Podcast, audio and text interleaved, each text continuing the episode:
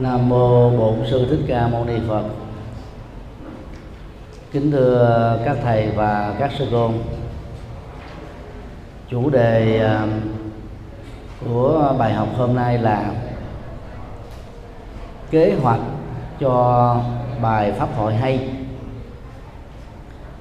Trong à, 10 bài trước á, chúng ta đã khảo cứu một cách rất bao quát và hệ thống về à, những à, nguyên tắc mà vị pháp sư cần phải tuân thủ để à, nội dung Phật học trong bài pháp thoại đó được uh, nâng cao ở mức có thể và mang lại lợi ích cho người nghe pháp học pháp và tu pháp.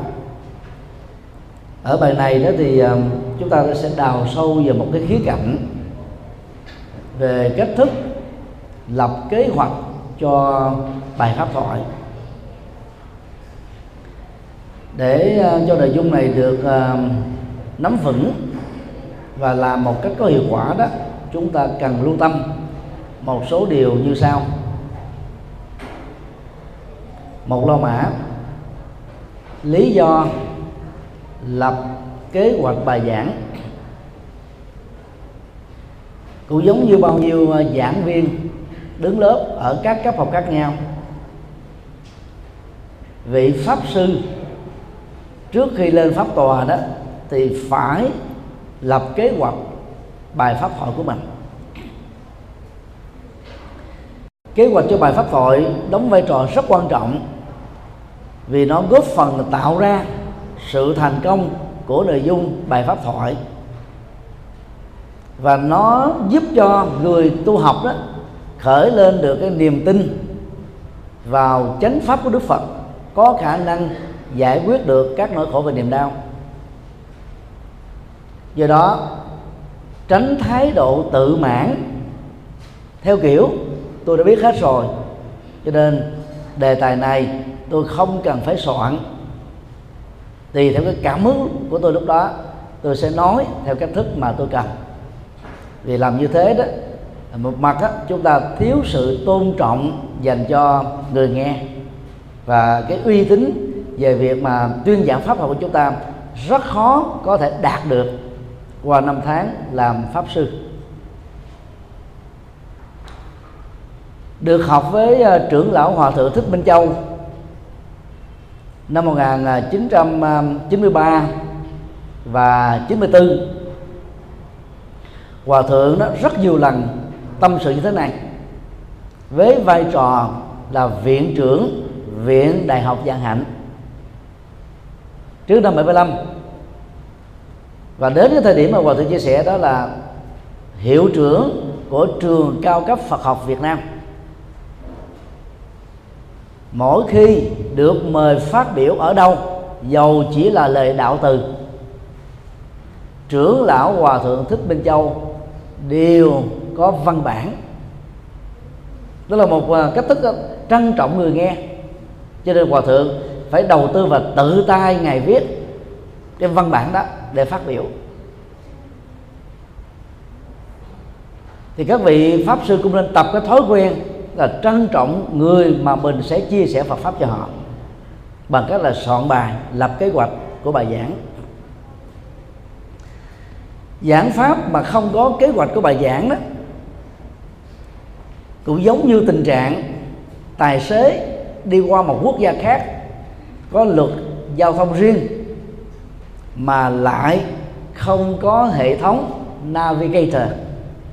Tức là cái cái bảng chỉ đường để giúp cho chúng ta an tâm rằng mỗi khi mình đã đặt cái địa điểm xuất phát và địa chỉ đến, chúng ta sẽ biết được thời lượng đi, cách thức đi và cam kết rất rõ rằng là chúng ta sẽ đến được đích điểm cần đến.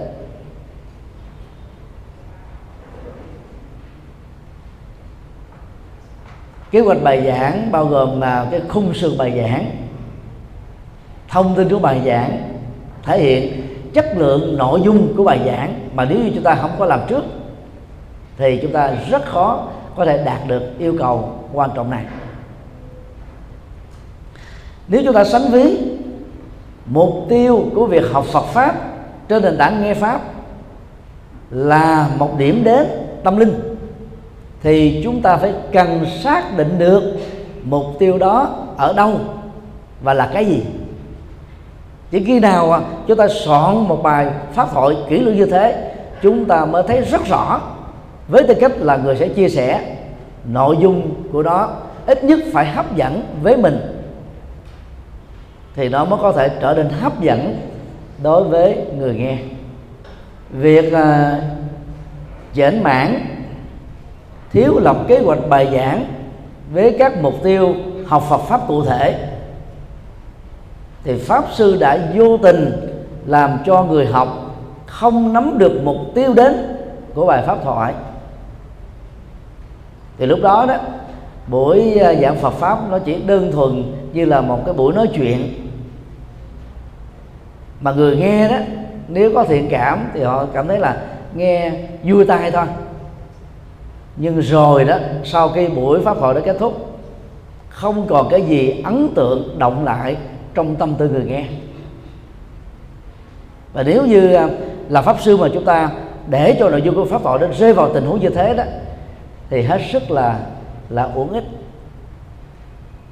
Do đó phải chuẩn bị thật kỹ lưỡng kế hoạch bài giảng.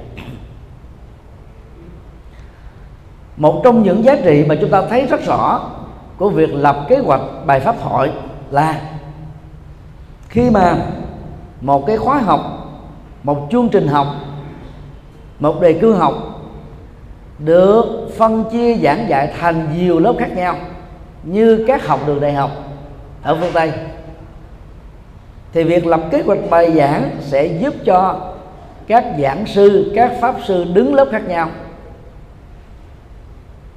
đạt được cùng một nội dung giảng dạy mang tính thống nhất, tính hệ thống, tính quy chuẩn. Và do vậy, các học viên nghe pháp thoại hay là nghe Phật học đó sẽ cũng đạt được một lượng thông tin Phật pháp có chất lượng mà vốn nó có thể làm bổ ích cho đời sống tinh thần và văn hóa ứng xử của người nghe. Như vậy mục đích trong tình huống này sẽ đạt được giống nhau, ở người nói và người nghe. Hiện tại thì học viện Phật giáo Việt Nam của chúng ta gặp khó khăn về số lượng phòng học có giới hạn. Chúng ta lại gặp thêm cái khó khăn về à, nguồn tài chính cho nên chưa có thể phân chia lớp theo cái tiêu chuẩn hai mươi mấy, cho đến nhiều nhất là năm chục vị trên một lớp. Và đến cái giai đoạn đó đó khi mà chúng ta hội đủ hai điều kiện vừa nêu, thì mỗi lớp học chúng ta nó nó nó là vừa phải số lượng người thôi. Thì người dạy sẽ nắm rõ được danh tánh của từng người học và có thể hiểu được cái năng lực tiếp thu Phật pháp, những cái giới hạn của người đó và có thể nâng đỡ, giúp đỡ để cho người đó vượt qua những yếu kém của mình. Còn hiện nay chúng ta à, vẫn là đang tổ chức một lớp học mang tính đại trà. Và khi mà phân chia ra nhiều lớp, thì chúng ta cần phải có một giáo án thống nhất. Và việc lập kế hoạch bài giảng sẽ là yếu tố để tạo ra được cái chuẩn mực này. Như vậy, giảng viên nào phụ trách cho cô một môn học ở những lớp học khác nhau cũng dựa vào cái kế hoạch bài giảng đó mà có sự thống nhất về nội dung.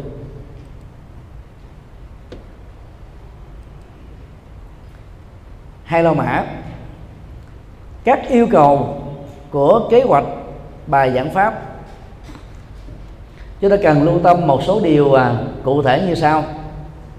Một nhỏ, thời gian chuẩn bị. Bài pháp hay là bài pháp đã được vị pháp sư chuẩn bị rất kỹ lưỡng và chu đáo. Người nào có cái tính cách cẩn trọng này đó thì chắc chắn là nội dung bài pháp thoại mà người đó chuẩn bị chia sẻ đó sẽ được đón nhận ở đại đa số người nghe. Để làm được công việc đó, thì vị pháp sư phải có trách nhiệm tham khảo một cách rất kỹ lưỡng các tài liệu đã được xuất bản thành sách, các tài liệu dưới dạng cảo bản mà mình quen với những tác giả, cho nên họ cho phép mình được sử dụng tham khảo riêng.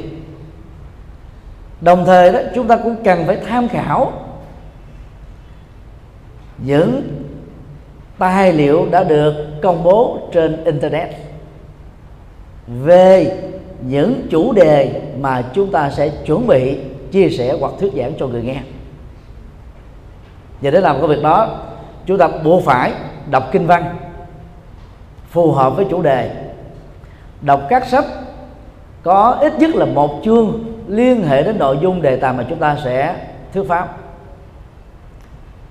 Lướt một cách bao quát các trang web có nội dung tương tự. Tìm kiếm ờ, trên ờ, mạng ờ, Google để chúng ta có được ý tưởng một cách bao quát và nhanh chóng.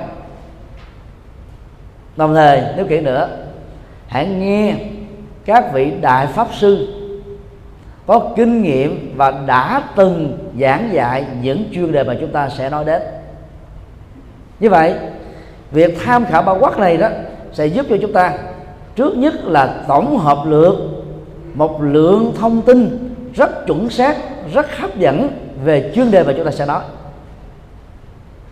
Và sắp xếp nó lại theo một cái cách thức riêng để chúng ta thu hút người nghe, truyền đạt chất lượng Phật pháp cho người nghe một cách có hiệu quả. Cũng cần nói thêm rằng đó, là khi viết sách, nếu trích dẫn trực tiếp thì phải có chú thích về cái nguồn xuất xứ của nó. Nếu trích dẫn gián tiếp, tức là vay mượn ý tưởng mà viết bằng cái văn phong của mình, chúng ta cũng tôn trọng đóng góp của cái tác giả mà mình đã tham khảo. Và do đó cũng cần phải ghi chú đang khi đó, đối với văn phong của bài pháp thoại được giảng tại các học đường, giảng đường, thì à, chúng ta nói bằng ý tưởng. Nó như là một cái dạng tham khảo gián tiếp và do đó chúng ta được miễn cho cái phần trích dẫn, cái xuất xuất của nó. Như vậy, so với viết và nghiên cứu thì pháp sư là một cái công việc đơn giản hơn rất nhiều có nghĩa là pháp sư có thể sử dụng được thành quả nghiên cứu về những chuyên đề mình sẽ giảng từ các tác giả có uy tín về lĩnh vực đó. Do đó, học bài bản tại trường lớp Phật học ở cấp cao đẳng và cử nhân trở lên mà không thuyết giảng Phật pháp được là một điều rất là đáng tiếc. Là bởi vì chúng ta thiếu tự tin, không chịu soạn bài giảng, thì làm sao giảng được?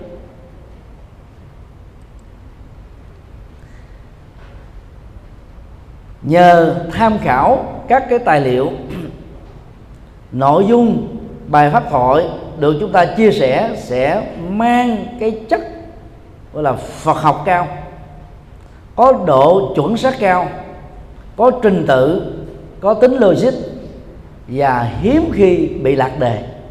Thì từ đó đó, cái tác dụng chuyển hóa nỗi khổ niềm đau, khai tâm mở trí ở người mới có thể được thực hiện ở mức độ cao nhất. Về à, thời gian để chuẩn bị làm kế hoạch cho một bài pháp thoại chúng tôi uh, nêu ra cái, cái quy chuẩn tương đối như sau. Người giỏi chỉ soạn nhiều nhất là một ngày. Người khá chỉ cần tốn thời gian nhiều nhất là một tuần. Người trung bình cần phải có tối thiểu từ 8 ngày cho đến 14 ngày còn người xuất sắc đó, thậm chí là có thể nhẩm ở trong đầu thôi. Không cần phải mất thời gian vì quá trình tu học của họ đã giúp cho họ tích lũy một cái lượng kiến thức Phật pháp rất nhiều. Và cái quá trình thực tập Phật pháp đã làm cho họ có những cái kinh nghiệm thực tiễn. Để theo đó đó chỉ cần đưa ra một đề tài.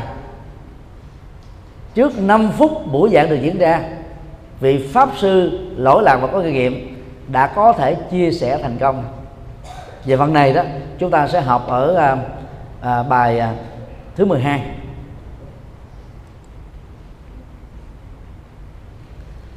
để à, giảng có nội dung Phật pháp sâu thì trước khi thời Phật pháp được diễn ra các pháp sư phải dành thời gian tĩnh tâm tối thiểu là ba chục cho đến sáu chục phút. Nếu địa điểm giảng là một nơi xa. Thì điều đó được hiểu rằng ta phải có mặt ở tại địa điểm đó, ít nhất là trong phòng khách của một ngôi chùa, để chúng ta an tĩnh tâm. Trong sân khấu đó, trước khi diễn diễn viên kịch nào, diễn viên cải lương nào, mà nói chuyện rác rưới thì lúc ra diễn đó lâu lâu bị tổ trác tức là những cái nội dung đó nó, nó nó được lặp lại và nó bắt sự kiểm soát của chúng ta làm chúng ta phải bị ọt rơi trên sân khấu. Thì trước khi buổi giảng diễn ra cũng vậy nếu quý vị lúc đó mà lo tiếp khách ngồi nói chuyện a b c vốn không liên hệ gì đến nội dung giảng chúng ta bị phân tâm về điều đó. Do đó sự tập trung vào nội dung bài giảng nó sẽ ít đi.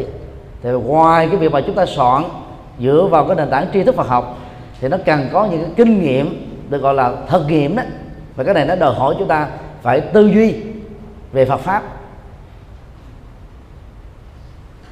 Tĩnh tâm à, có nhiều hình thức khác nhau, hoặc là chúng ta đi thiền hành, nhẹ nhàng, thư thái, thoải mái, thảnh thơ hít thở không khí trong lành, hoặc chúng ta à, thiền tọa ở trong phòng à, phòng chờ.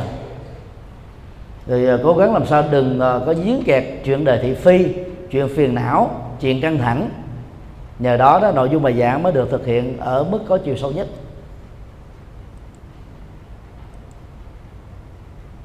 Hai nhỏ, xác định đối tượng khán thính giả. Đây là điều mà chúng ta cần phải đặt ra là bài pháp thoại mà mình sẽ chuẩn bị giảng là giảng cho ai. Chúng ta có thể có nhiều đối tượng khác nhau. Chia về nhóm lứa tuổi chúng ta sẽ có thể giảng cho thiếu nhi, thiếu niên, thanh niên, trung niên, lão niên và đại lão niên. Hiện tại thì à, phật giáo chúng ta đang rơi vào tình trạng đại trà. Chưa có những cái phân lớp mang tính nhóm lứa tuổi để thích hợp với tâm lý là lứa tuổi. Và trong tương lai chúng ta sẽ đến giai đoạn đó thôi, để mang lại cái kết quả hoàn pháp cao nhất đồng thời chúng ta cũng cần à, chia đối tượng nghe thành là các nhóm xã hội. Có thể thỉnh thoảng chúng ta sẽ được mời chia sẻ Phật pháp cho những người làm công tác quản trị công chức nhà nước. Có khi chúng ta sẽ được à, thuyết giảng cho giới doanh nghiệp mà phần lớn là đầu của họ có sạn có sỏi rất thông minh rất thành đạt. Mà kiến thức của chúng ta ở mức độ tầm trung á, là rất khó có thể thuyết phục được họ. Cũng có lúc chúng ta sẽ được mời chia sẻ Phật pháp cho các giáo sư đại học, các giảng viên đại học, các sinh viên đại học. Ở đó, cái mức độ kén chọn về người giảng, cái yêu cầu nguồn tri thức được cung cấp cũng rất là cao. Và đây là đối tượng khó tính nhất. Cũng khi chúng ta được mời để chia sẻ các vấn đề Phật học cho thành phần là giáo sĩ của các tôn giáo khác hoặc là tín đồ của các tôn giáo khác. Và ở đây cái tính tế nhị trong việc so sánh đối chiếu giữa Phật pháp với giáo lý của các tôn giáo này làm thế nào để cho người ta không cảm thấy bị xúc phạm. Cũng có lúc chúng ta sẽ chia sẻ Phật pháp cho các nhóm cơ nhở trong uh, trại mồ côi trại dưỡng lão trại tâm thần rồi người già tàn tật neo đơn. Thành phần à, nghèo khó hoặc là thành phần phạm pháp trong các trại giam. Thì về à, các nhóm đối tượng vừa chơi vừa điêu đó thì chúng tôi đã à, có đủ nhân duyên chia sẻ trong à, 13 năm qua. Và do đó thấy rất rõ rằng là mỗi một đối tượng nó có cái nhu cầu Phật pháp khác nhau. Chúng ta không thể gọi là diễn tả cùng một nội dung Phật pháp cùng một nội dung à, là diễn đạt cho những đối tượng khác nhau. Chúng ta phải hết sức linh linh hoạt về vấn đề này. Sau khi à, chia hai nhóm lứa tuổi và nhóm xã hội thì chúng ta cần phải nắm rõ được trình độ của người nghe giảng pháp của chúng ta ở mức độ nào. Được mời về những cái vùng thôn quê hẻo lánh như là vùng sâu vùng xa vùng tây nguyên mà đi giảng những cái đề tài cao cấp là chúng ta bị lạc quẻ rồi người nghe sẽ trở nên ngơ ngác và chẳng hiểu được cái gì. Chúng ta cũng cần nên phân loại nhóm là phật tử, thì phật tử đó có bị mê tín gì đó không? Phật tử mới vào đạo, phật tử ở ngoài cổng chùa, phật tử thâm niên, phật tử có thực tập ờ, phật tử có có kinh nghiệm và phật tử tri thức thì những nhóm lứa tuổi như, những nhóm phật tử như thế cũng rất là đa dạng và khác nhau. Và dĩ nhiên chúng ta cũng rất là khó xác định rõ được ở trong một pháp hội chỉ thuần chủng một loại đối tượng nhất định nào đó cho nên giảng thế nào để cho ở trong giảng đường người cao thì không cảm thấy là nó nó quá bình dân. Người thấp không cảm thấy là phải chối với, mà mà nhón chân vó tay nắm bắt được nội Phật pháp không nổi thì đó là một cái cái kỹ năng. À, buộc chúng ta cần phải à, là là tham khảo với người trực tiếp mời chúng ta thuyết giảng thì họ sẽ nắm được đối tượng quần chúng của họ là ai. Còn chúng ta ở chỗ khác đến tiếp xúc một hai người thì nó không thể nào chuẩn xác được. Đồng thời cũng có những cái chuyên đề Phật học mà chúng ta cần đến cái độ kiến thức tiên quyết cũng giống như là mình học các tín chỉ. Trước khi học những cái tín chỉ về Phật giáo bộ phái, Phật giáo đại thừa, kinh điển đại thừa, luận, luật đại thừa, thì cái kiến thức nền tảng tiên quyết bắt buộc phải trải qua, đó là Phật giáo nguyên thủy. Phần lớn các vị pháp sư ít để ý đến cái vấn đề tiên quyết này. Cho nên đối với những người mới bắt đầu sơ cơ, sơ phát tâm, mà mình giảng những cái chuyên đề nó quá cao kiến thức bên dưới chưa có gì hết, thì họ sẽ bị rơi vào một cái cái khoảng lỗ hổng lớn. Và như vậy không thể nào hiểu Phật pháp một cách có hệ thống và thấu đáo được. Ba nhỏ, nắm vững bối cảnh của nơi giảng pháp. Thì đây là điều mà chúng ta cần phải đặt ra là tôi sẽ giảng ở đâu? Ở đâu đây là một cái không gian và không gian đó nó nằm trong một bối cảnh xã hội cụ thể. Cho nên cũng rất là tế nhị. Và do đó phải hiểu được vấn đề đó thì chúng ta mới tránh được những tình trạng nói những điều không cần nói. Chủ đề của pháp thoại buộc phải thích hợp với bối cảnh của nơi bài pháp thoại được diễn ra. Ví dụ như à, chúng ta đang giảng ở trong à, một cái giảng đường đại học mà nội dung Phật pháp của chúng ta chia sẻ giống như là cho các Phật tử thọ bát quan trai giới là thua rồi. Nó không thích hợp.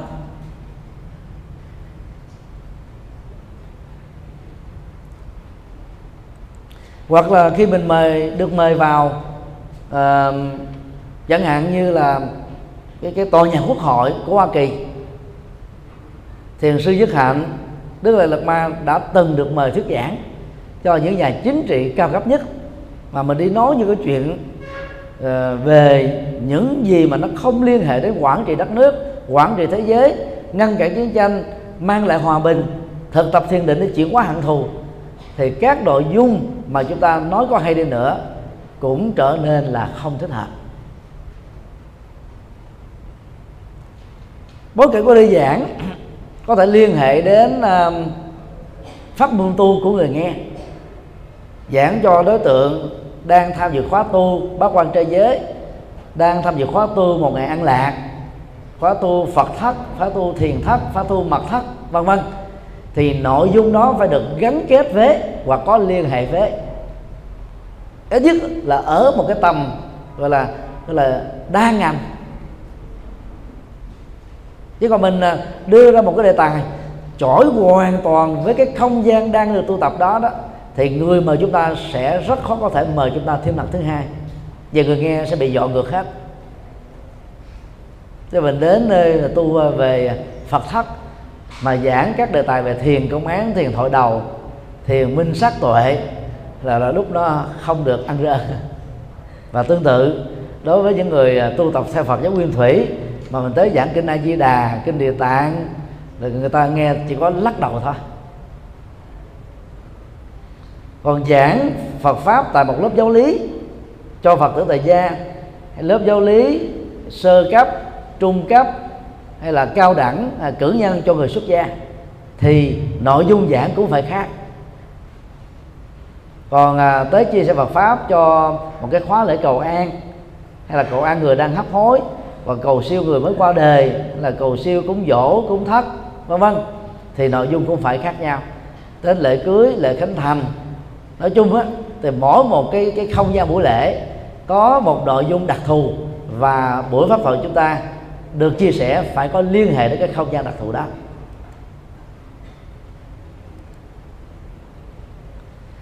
bốn nhỏ, thời gian của bài pháp thoại nó đúng hơn tức là cái thời lượng ấy. thời lượng cần thiết cho một buổi giảng là khoảng 60 phút. Nếu uh, bài giảng của ta sẽ được ghi chép thành ờ, uh, VCD thì chúng ta nên lưu ý cái thời lượng chuẩn của VCD là 80 phút.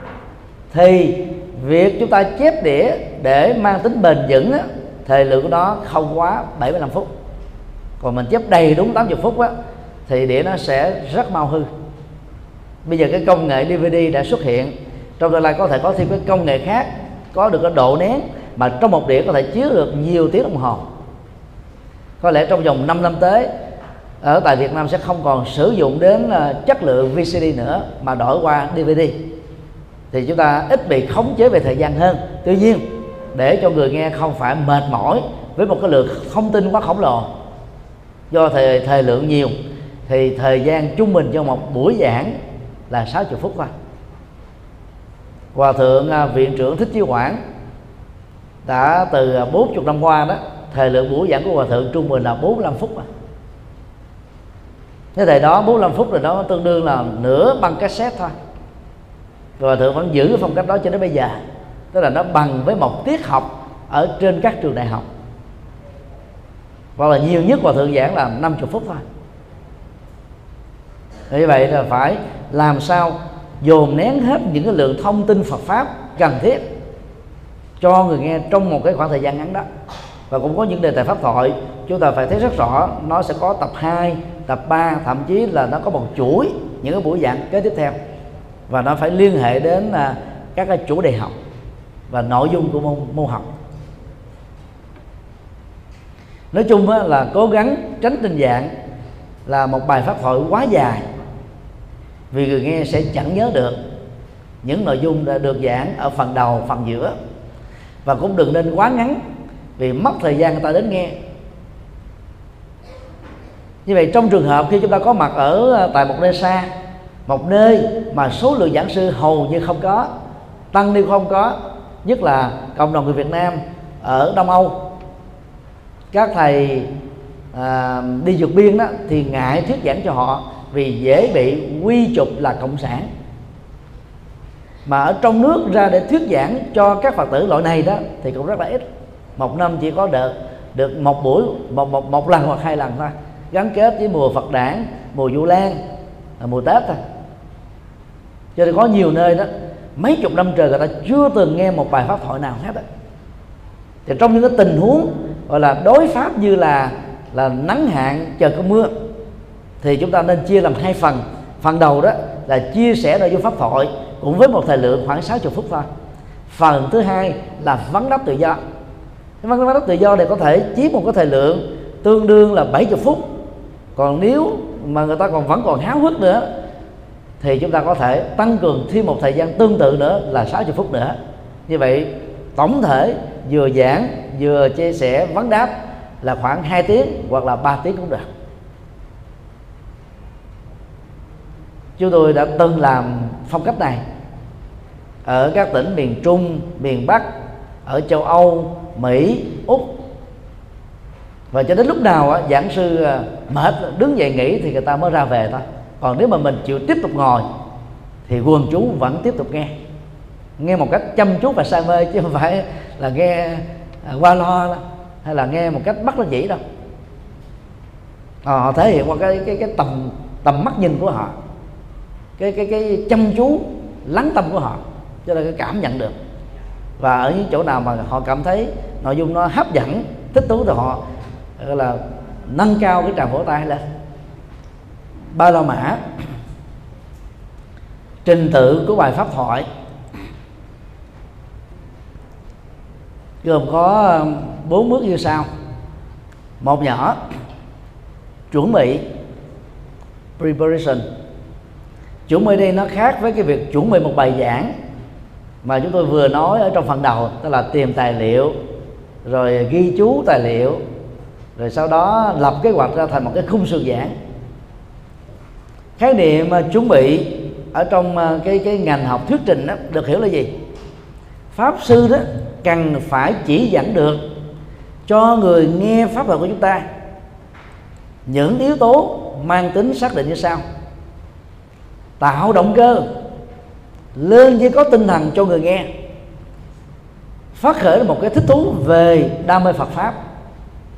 Chú tâm nghe Phật pháp một cách cao độ đó là những cái chuẩn bị mà chúng ta không thể thiếu được. Hòa thượng thích huệ hưng nguyên là phó viện trưởng của trường chúng ta.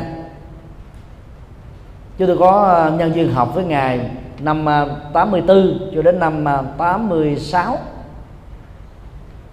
hòa thượng thường nhắc nhở những người học rằng, nếu mà các chú sa di và sa di ni đam mê Phật pháp như là đam mê chuyện kim dung hay là chuyện kiếm hiệp của Trung Quốc, thì việc giác ngộ chân lý không phải là khó khăn lắm.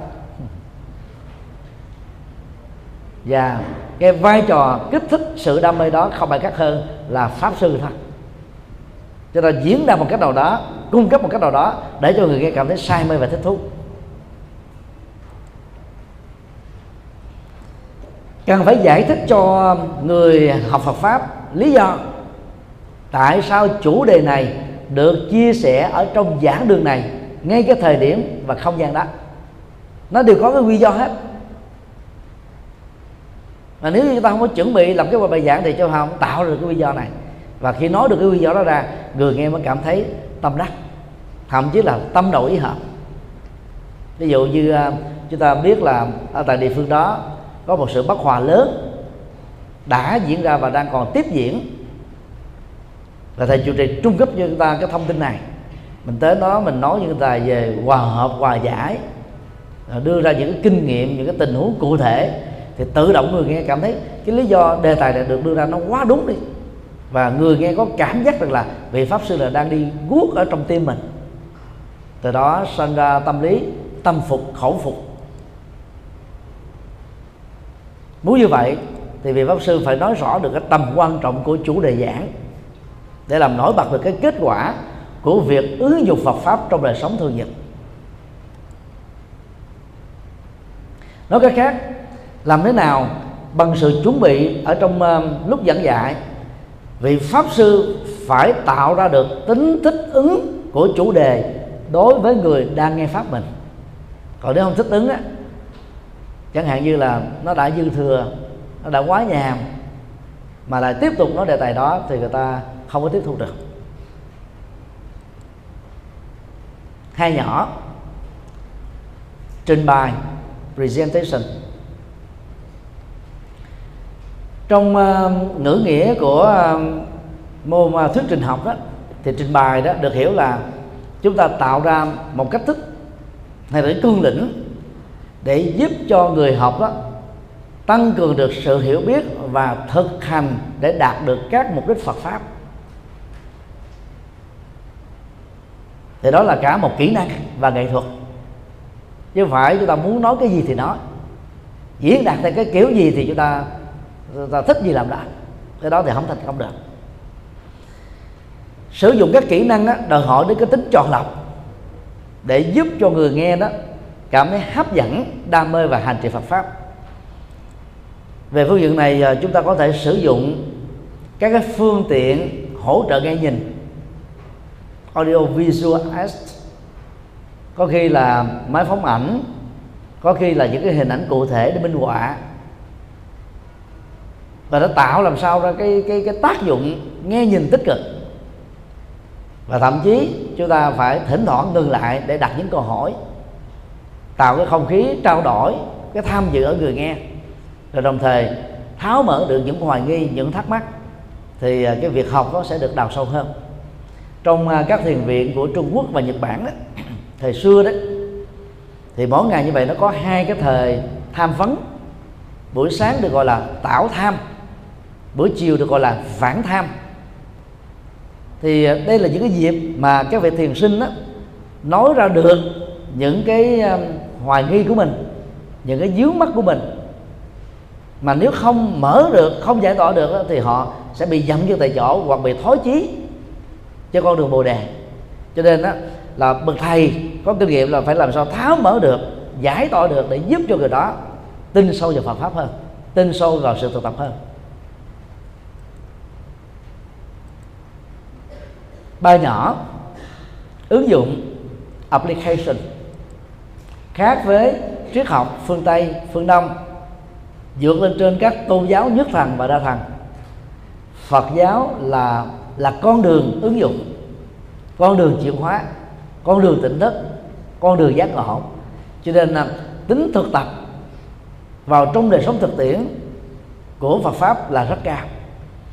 Do đó làm thế nào để ờ, chúng ta giúp cho người học ứng dụng được à, những nội dung học trong các tình huống để sự hiểu biết của họ thật sự mang lại những nội dung chuyển hóa về thân và tâm ảnh hưởng tích cực đến lối sống và văn hóa ứng xử.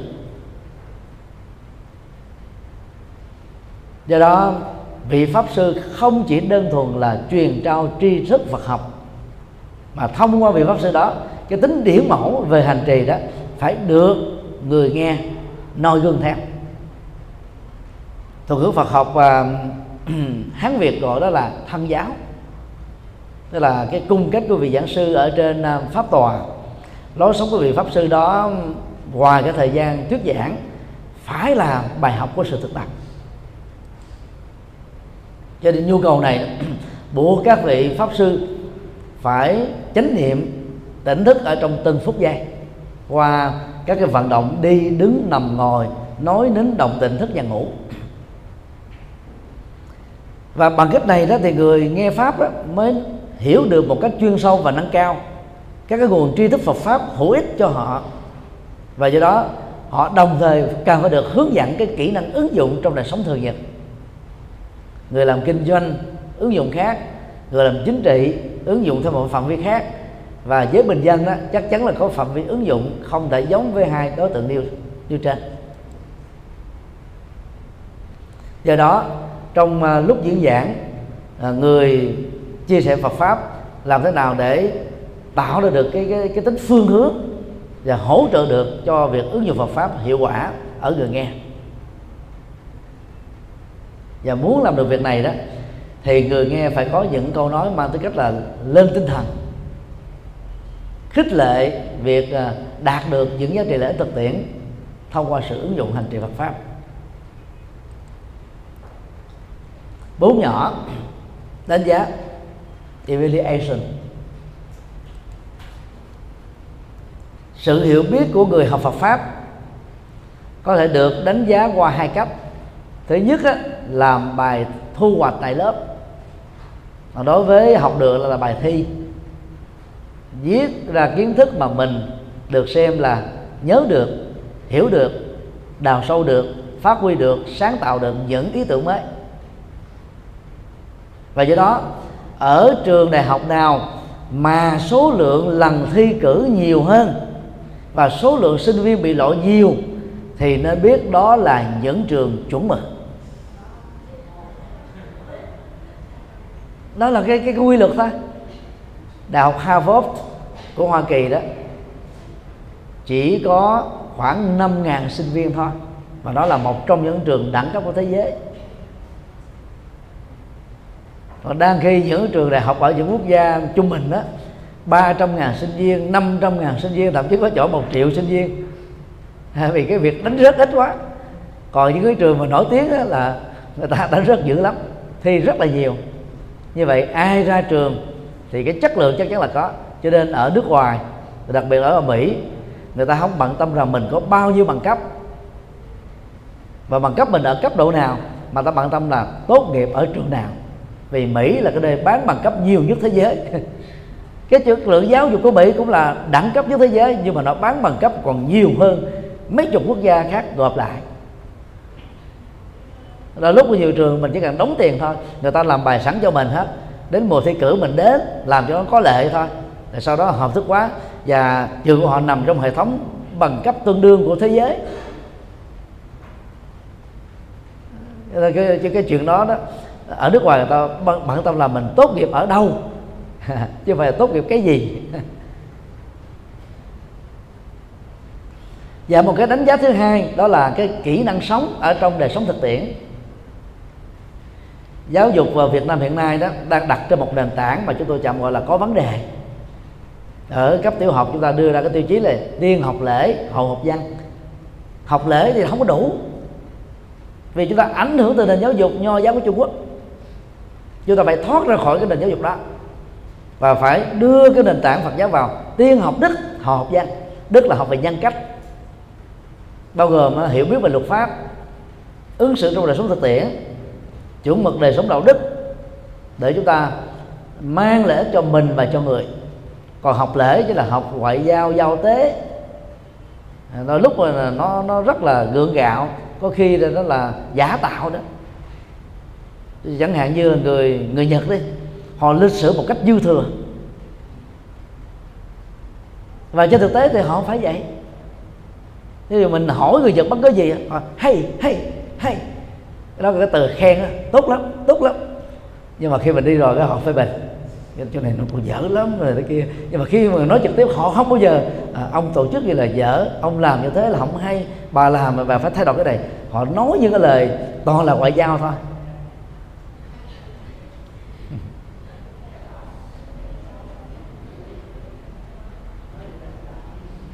Do đó phải học đức rồi sau đó mà học tri thức hiện nay là chúng ta đang thiếu cái nền tảng đạo đức học ở trong nhà trường.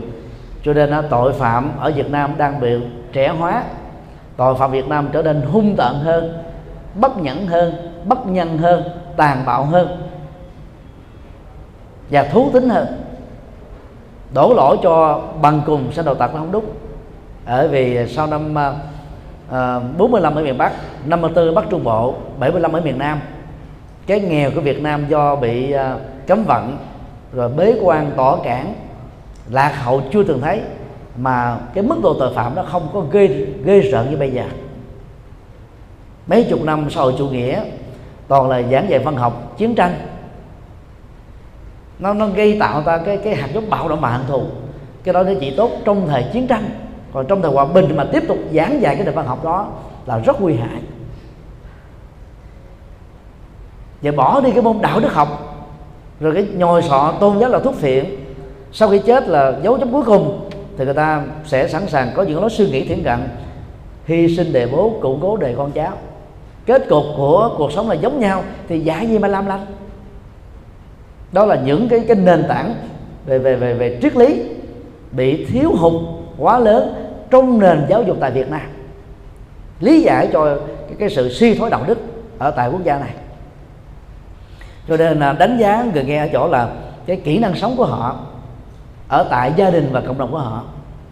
Tức là một người mà tu học Phật mà về nhà cãi lộn, hơn thua, thị phi, tranh chấp, hận thù hờn giỏi thì à, những người thân người ta sẽ có mặc cảm và thành kiến với Phật đó người ta không thể cảm thấy rằng là có cái gì đó để theo được. Cho nên đây là cái cái bài đánh giá quan trọng nhất.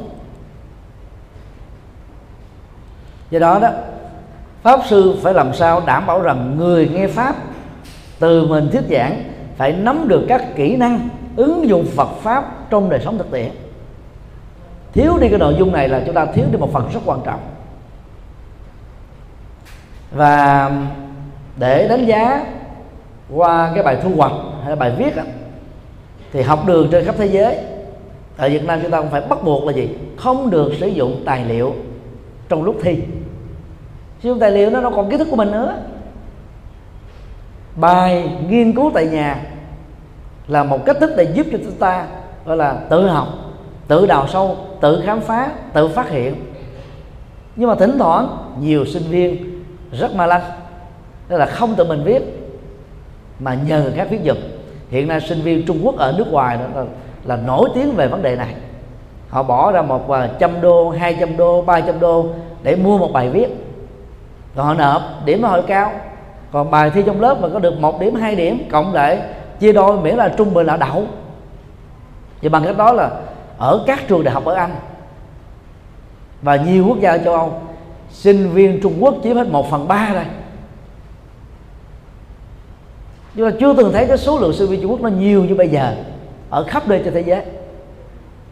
Do đó, ở ờ, đại học anh là một trong những đại học đi đầu thì họ có cái à, cái phần mềm kiểm tra giả dối. Và cho phép là cái cái việc mà ăn cắp đó, cách này cách nọ trực tiếp gián tiếp đó, trong phạm vi nhiều nhất là 15% thôi. Nhưng mà máy bỏ cái bài à, uh, MS Word vào trong cái máy uh, uh, online của trường đó mà quá 15% thì bài đó bị đánh rớt.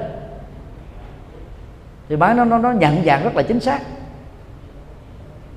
như vậy đó, viên của tại nhà có thể bị giả dối, nhưng mà thi tại lớp nó rất là chuẩn xác.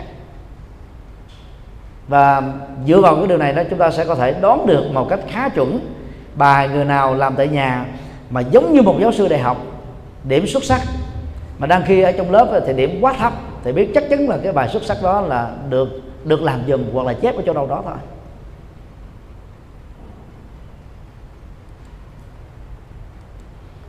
Thì đó là hai nền tảng ờ, đánh giá rất là quan trọng. Bốn la mã. Đề cương, bài pháp thoại. Bài pháp thoại cũng giống như một bài viết. Phải có ba phần. Phần dẫn nhập, phần thân bài và phần kết luận. Một, phần dẫn nhập, introduction. Phần dẫn nhập, trên thực tế là một kỹ năng nhằm cung cấp cho người nghe một lượng thông tin rất cô động để giúp cho người nghe phát khởi được cái sự hứng thú ngay từ đầu của buổi thuyết pháp thuyết pháp. Từ đó đó, họ mới chăm chú nghe cho đến giờ phút cuối cùng.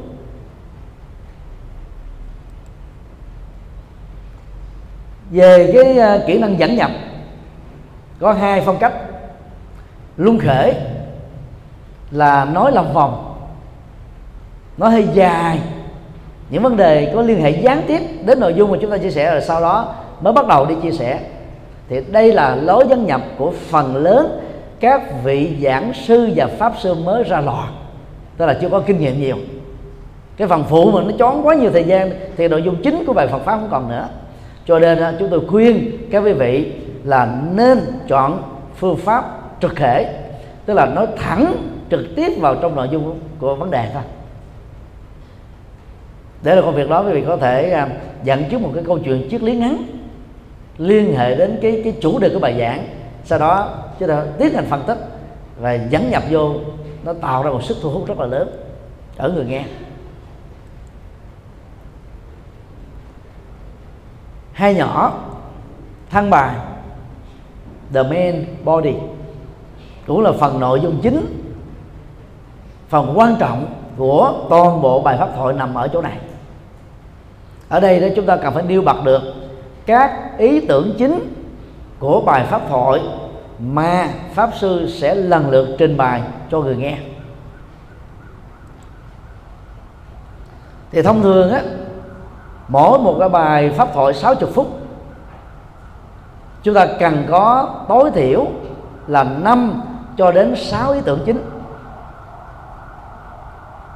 và mỗi một ý tưởng chính đó, được đánh dấu bằng một cái con số để chúng ta dễ ghi nhớ và đặt cho đó một cái tiêu đề phụ.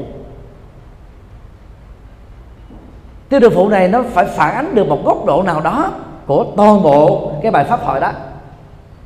Chứ mình đưa ra một cái tiêu đề mà không có ăn nhập gì với thì ta thấy rằng là mình đang gọi là bị lạc đề. Và rất may mắn là chúng ta được học cử nhân Phật học ở trường à, học Phật Việt Nam. Cho nên là chúng ta đã quen với phương pháp nghiên cứu. Do đó lúc giảng mà chúng ta cũng có là ý một ý hai và là vấn đề một vấn đề hai. Một nhỏ hai nhỏ ba nhỏ. Thì người nghe đỡ đỡ đỡ đỡ ngán lắm. Bởi vì à, khi nghe khoảng 5 phút đến 7 phút và nó được chuyển sang một cái à, cái chủ đề phụ mới thì người nghe cảm thấy là bài giảng này trở nên rất phong phú. Người giảng này đó đã đầu tư nội dung của nó một cách rất là kỹ lưỡng có nhiều giảng sư á, thiếu kinh nghiệm giảng trang giảng đại hải. Từ đầu đến cuối một lèo 60 phút 70 phút. Rồi người nghe thì có thể là cười rất là quan hỷ. Nhưng mà hỏi nội dung bài giảng hôm nay có bao nhiêu vấn đề? Là nhiều người trả lời nếu, biết biết tôi chết liền. Là thất bại. Nó làm sao phải, phải có được những ý chính ý phụ. Và mỗi một ý như vậy đó là phải được đặt bằng một tiêu đề.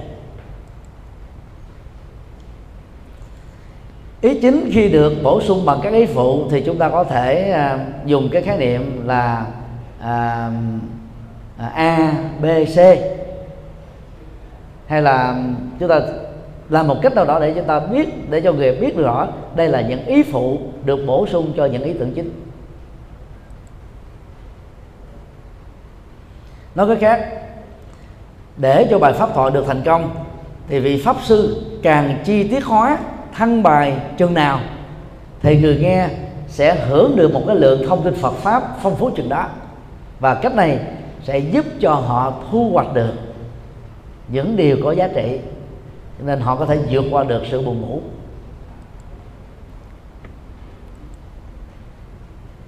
Ba nhỏ, kết luận, conclusion hoặc là closure.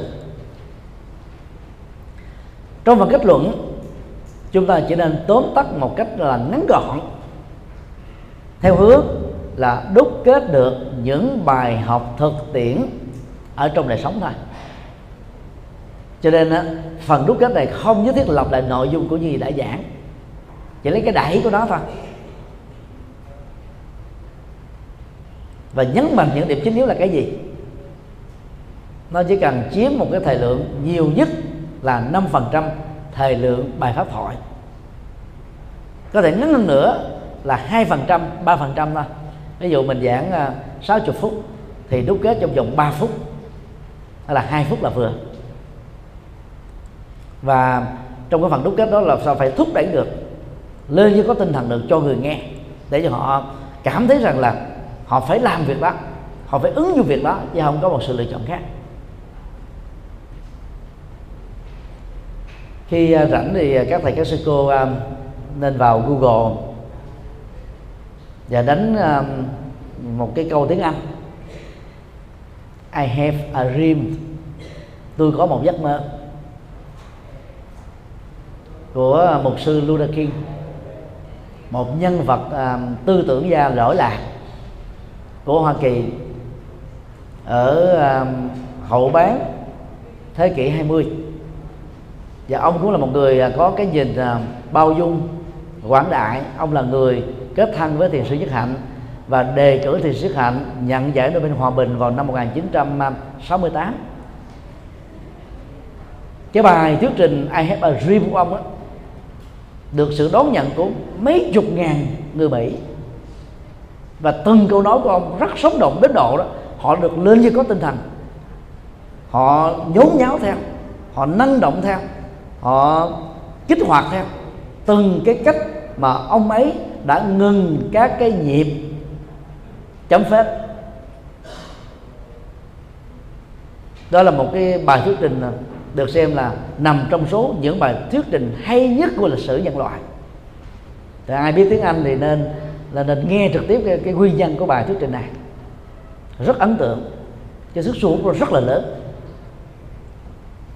Và trong phần kết luận, chúng ta cũng phải làm sao tạo ra được cái sự thôi thúc đó, cái cái tính ừ, ứng dụng đó ở người nghe, thì pháp sư đó được xem là thành công lớn. Năm la mã, tham khảo. Trong phần 1 tức là phần chuẩn bị đó, thì chúng ta đã nói khái quát về à, những à, gì cần à, khảo cứu rồi. Ở đây chúng ta nói thêm. Kế hoạch của bài pháp thoại cần phải chứa đựng đề cương thông tin về Phật pháp. Và dựa vào cái đề cương pháp thoại này đó chúng ta mới truy tìm các tài liệu trên mạng. Muốn nhanh nhất là chúng ta vào Google máy tìm kiếm khổng lồ nhất trên hành tinh hiện nay. Năm 2000 là khi chúng tôi bắt đầu à, à, thành lập cái trang web đạo Phật ngày nay đó thì mỗi khi mà tìm kiếm một thông tin chúng tôi phải trả trung bình một tháng như vậy là 60 đô.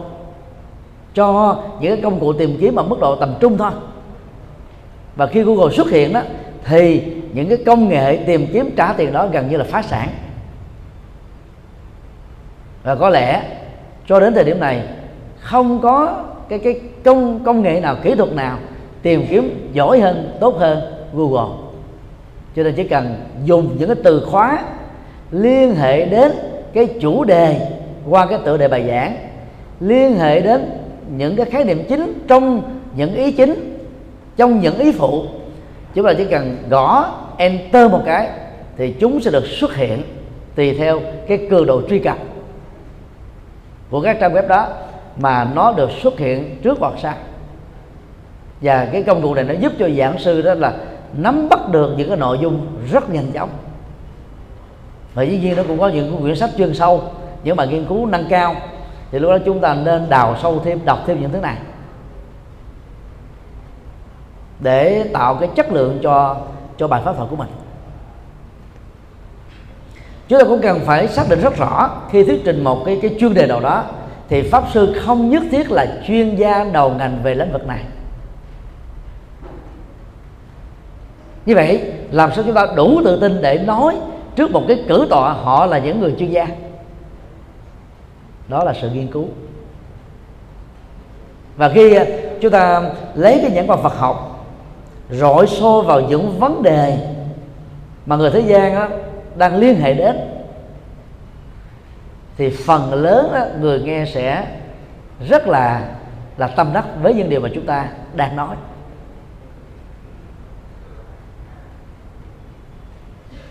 Khoảng là thập niên à, 90 đó giáo hoàng John Paul đề nghị đã mời Đức Dalai Lama thứ 14 đến thánh đường Peter ở Vatican giảng một lèo mười mấy chuyên đề về kinh thánh, tăng ước.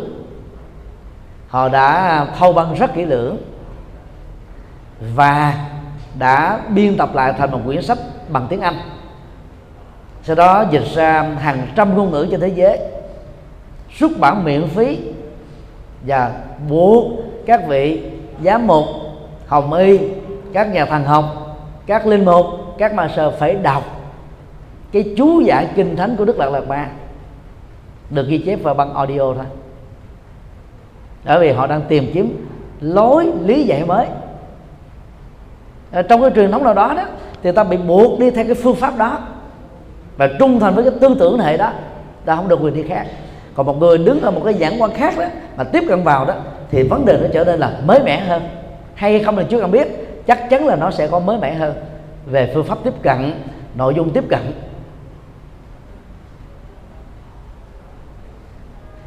Do đó, các vị pháp sư nên mạnh dạng nói những chuyên đề mà mình không phải là sở trường.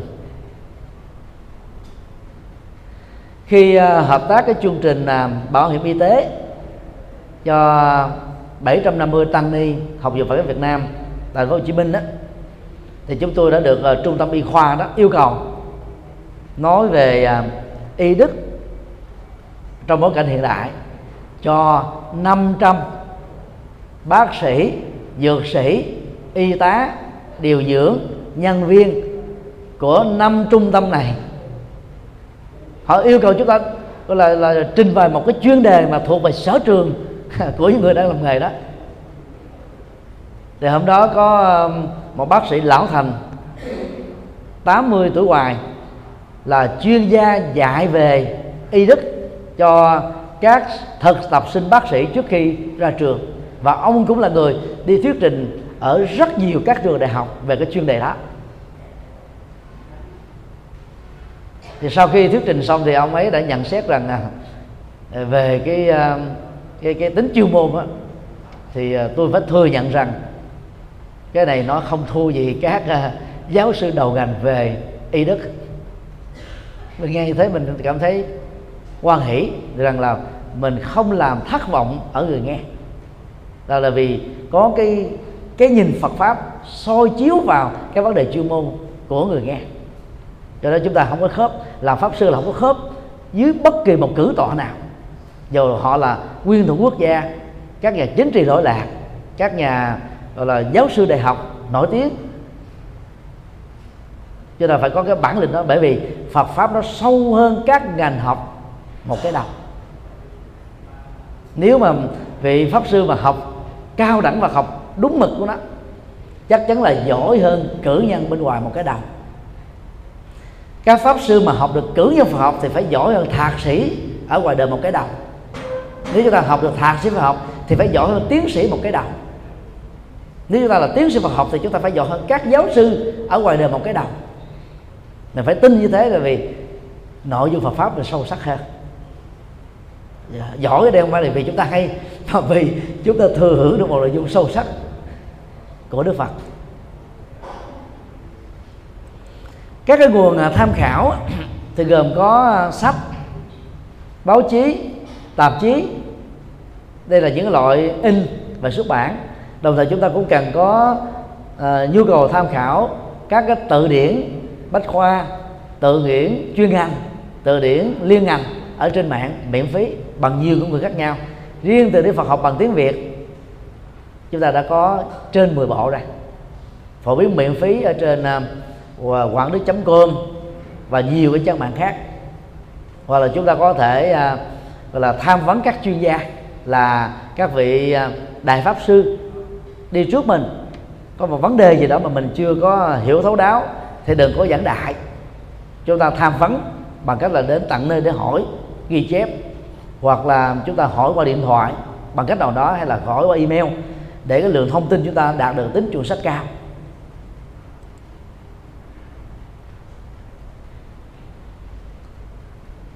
Tài liệu gốc rất cần đến và được sử dụng để cho nội dung của bài pháp chúng ta đạt được cái cái cái chất lượng cao nhất. Thì hiện nay thì các pháp sư phần lớn là không dựa vào tài liệu gốc, chỉ dựa vào tài liệu tham khảo thôi, đó là tài liệu hai. Đó là dựa vào thành quả nghiên cứu của những người khác. Các vị pháp sư lặp lại thôi. Chứ có một pháp sư nào là giảm một đề tài mà tựa đề là hoàn toàn mới, nội dung là hoàn toàn mới chưa trùng lặp lại với bất kỳ một bài giảng nào đó đã có trước đó. Cái cái lượng giảng sư đạt được cái trình độ đó thì rất là thấp rất là ít hiện nay. Và do đó học và uh, cử nhân cho ta nắm được phương pháp nghiên cứu thì mình cố gắng đào sâu vào cái mảng tài liệu gốc này để chúng ta có những cái chuyên đề mới. Và nó không đụng hàng không trùng lặp lại với những cái chuyên đề đã có. Còn khi mà trùng lặp lại thì chúng ta phải có nội dung mới hơn ở vài cái góc độ nào đó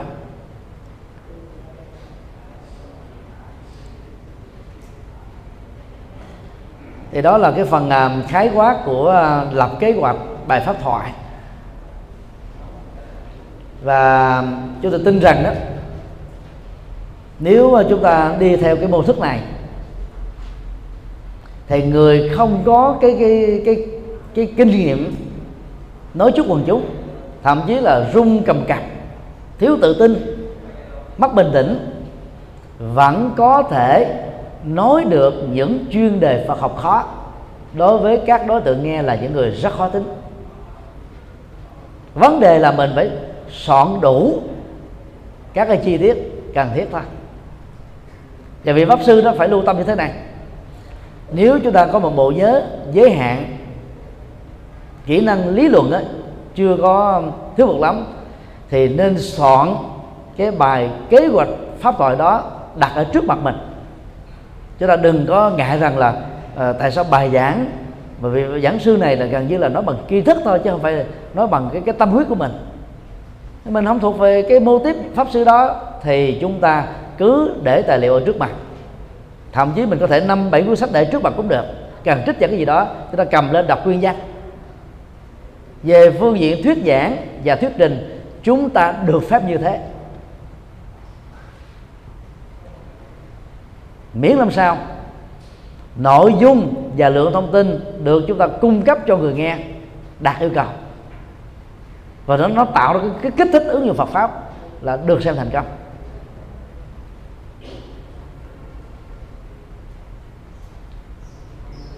Có một số vị à, thượng tọa hiện nay, chúng tôi không cần phải nêu tên. Lúc mới đầu à, thuyết giảng đó, do vì không có năng khiếu, cho nên phải soạn một bài giảng 12 trang A4 là năm thứ hai á, bắt đầu còn lại là 10 trang A4 năm thứ ba còn lại 8 trang A4 năm thứ tư còn lại 6 trang A4 rồi từ từ bây giờ chỉ cần còn một trang hoặc hai trang thôi. Đã đủ hết các ý tưởng chính để thuyết trình này rồi chúng ta phải tập làm quen đó là mỗi một ý như vậy cho nhẩm trong đầu là tôi sẽ nói hoặc là ba chục giây hoặc là sáu chục à, sáu chục giây hoặc là 3 phút 2 phút gì đó. Nó tạo thành cái thói quen đó. Để nó tạo, tạo ra tính cân bằng của những ý chính ý phụ trong toàn toàn một bài giảng thì giảng sư đó, đó mới có thể đạt được sự thành công cao còn ai đó mà bị sa đà vào một cái ý tưởng nào đó, diễn dịch nó ra đến cả mấy chục phút, nó gần hết ờ, một phần ba thời lượng thì những ý chính còn lại đó, nó trở nên mờ nhạt, và bài giảng đó sẽ thiếu tính cân đối. Cho nên ờ, giỏi gì giỏi, chịu khó có một cái khung sườn, hoặc là nhớ thuộc lòng ở trong đầu, hoặc là để ra trước mặt. Không có ngại gì hết á. Người nghe ta chẳng cần bận tâm là mình có sử dụng tài liệu ở trước mặt hay là nói tựa trong tâm người ta chỉ cần biết rằng là nội dung lời nói của mình nó, nó có chất lượng có chuẩn xác hay không và có tính ứng dụng hay không thôi.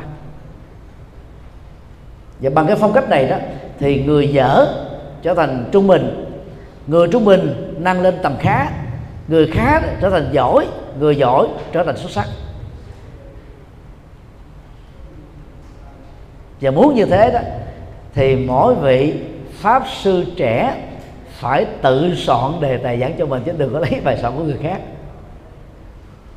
Hiện nay cũng có một vài giảng sư tức là gần như là lấy 90% những cái bài giảng của người khác lên đã đã đã được công bố rồi đó. Ngay cả từ cái tựa đề cho đến nội dung rồi cái cách phân bổ à, phần 1, phần 2, phần 3 ý 1, ý 2, ý 3 nó giống cái in đúc rồi nếu mà quý vị mà so sánh cái là gần như là tám, chín phần trăm, thì câu đó chúng ta trở thành là máy lập mà máy lập không cần thiết. Máy lập trong thời kỳ không kỹ thuật số thì người ta không biết được. Ta không đối chiếu được. Cái thời này tao đối chiếu ghê lắm đó. Và khi mình đăng ký tác quyền ở trên youtube đó nha, chỉ cần có một vài phút chung nội dung với những chỗ khác thôi là người ta cắt liền. Và chịu khó khi giảng đạt yêu cầu nên công bố nó để cho người nghe đó được lệ lạc. Chúng ta đăng ký tác quyền với youtube. Cho nên à, các vị giảng sư trẻ phải làm đúng bài bản và phải đăng ký tác quyền. À, xin uh, tại đây.